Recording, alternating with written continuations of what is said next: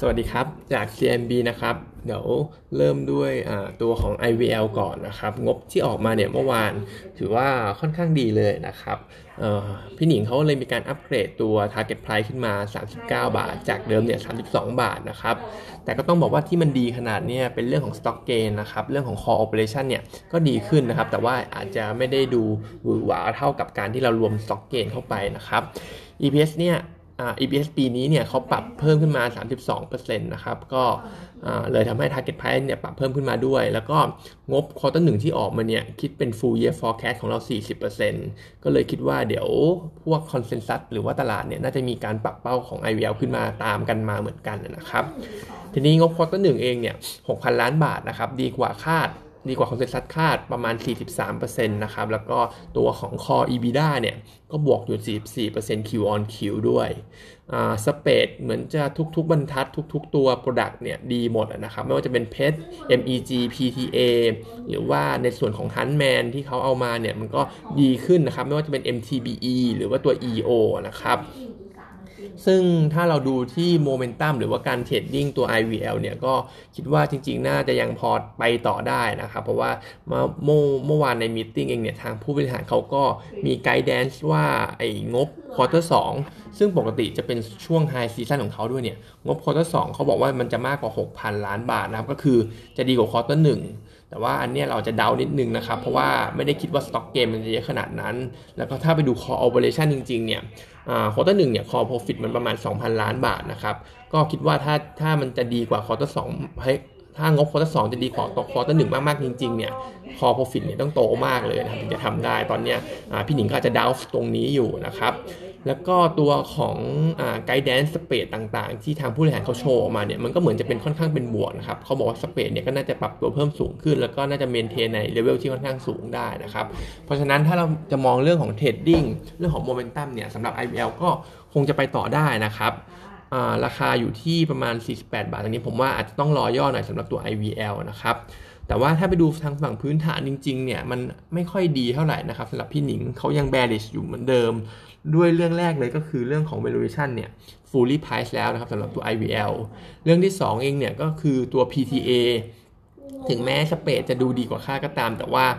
มันยังเป็นภาพของ oversupply สำหรับตัวตัวตัว product PTA นะครับ แล้วก็เรื่องสุดท้ายก็คือเรื่องของ production ของเขาเนี่ยที่ utilization rate ใน quarter หนึ่งที่ออกมาเนี่ยก็ยังไม่ได้กลับสู่เลเวลปกติของเขานะครับ แล้วเราก็มองว่า quarter สอง utilization rate สำหรับตัว IVL เนี่ยมันก็อาจจะ run เต็มไม่ได้เหมือนเดิมนะครับ เพราะว่าเขามีการประกาศ force majeure ไปประมาณ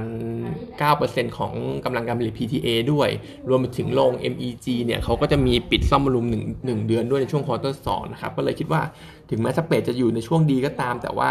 volume การการ run การการ run กำลังการผลิตเนี่ยอาจจะ catch up ตรงนี้ได้ไม่ทั้งหมดนะครับ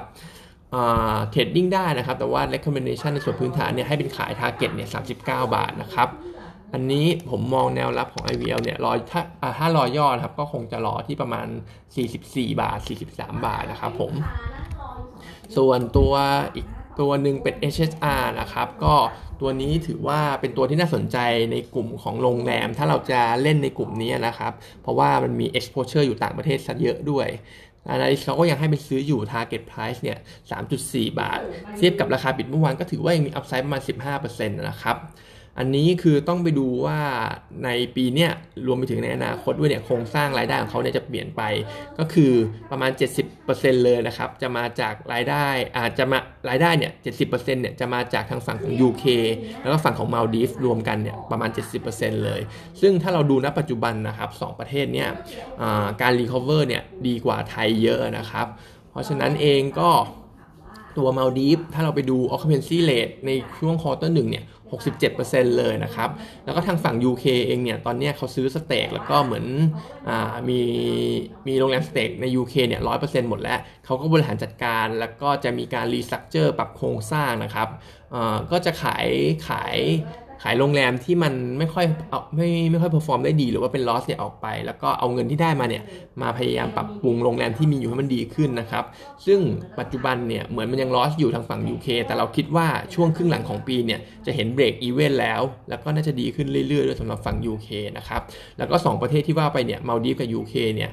ฉีดวัคซีนโดสแรกเนี่ยมากกว่า 50%ของประชากรแล้วด้วยนะครับ เราก็เลยมองว่าด้วยสัดส่วนรายได้ที่มันเยอะขึ้นแบบเนี้ยแล้วก็การฟื้นตัวของ 2 ประเทศนั้นที่มันน่าจะดูดีเนี่ยก็คิดว่าตัวเนี้ยน่าจะฟื้นตัวได้เร็วกว่าพวกที่มี domestic pay อย่างเช่น Centel หรือว่าตัวเอราวันนะครับถ้าดูพรีวิวคอร์ตัหนึ่งนิดนึงเองเนี่ยยังเป็น net loss อยู่นะครับอยู่นะครับประมาณ 386 ล้านบาท ซึ่งมันจะแย่กว่าช่วง quarter สี่ด้วยซ้ำแล้วก็อาจจะ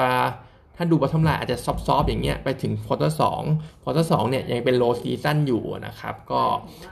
แต่คิดว่าการฟื้นตัวจากไอ้สองประเทศที่ว่าไปเนี่ยน่าจะช่วยตัวนี้ได้ดีนะครับ downside risk ก็มีนิดนึงนะครับก็คือตัวของอประเทศอินเดียนะครับที่เป็นนักท่องเที่ยวหลัก ของของมาลดีฟเขานะครับ ก็อาจจะมี downside นิดนึงถ้าอินเดียมันยังรุนแรงอยู่แบบนี้นะครับ แต่ว่าจริงๆ ถ้าไปดูตัวเลขนักท่องเที่ยวของมาลดีฟเนี่ยตอนนี้ฟื้นตัวได้ดีมากๆนะครับผมก็ก็ออกเป็นซีเรียอย่างที่ว่าไปอยู่ตั้ง 61 67%นะครับตัวนี้ก็แนะนำเป็นซื้อสำหรับ SSR นะครับ target price เนี่ย 3.4 บาทนะครับ ราคาปัจจุบันเนี่ย upside 15%ก็มองว่าน่าจะเล่นได้เลยสำหรับตัวนี้นะครับ วันนี้ก็มีเท่านี้นะครับ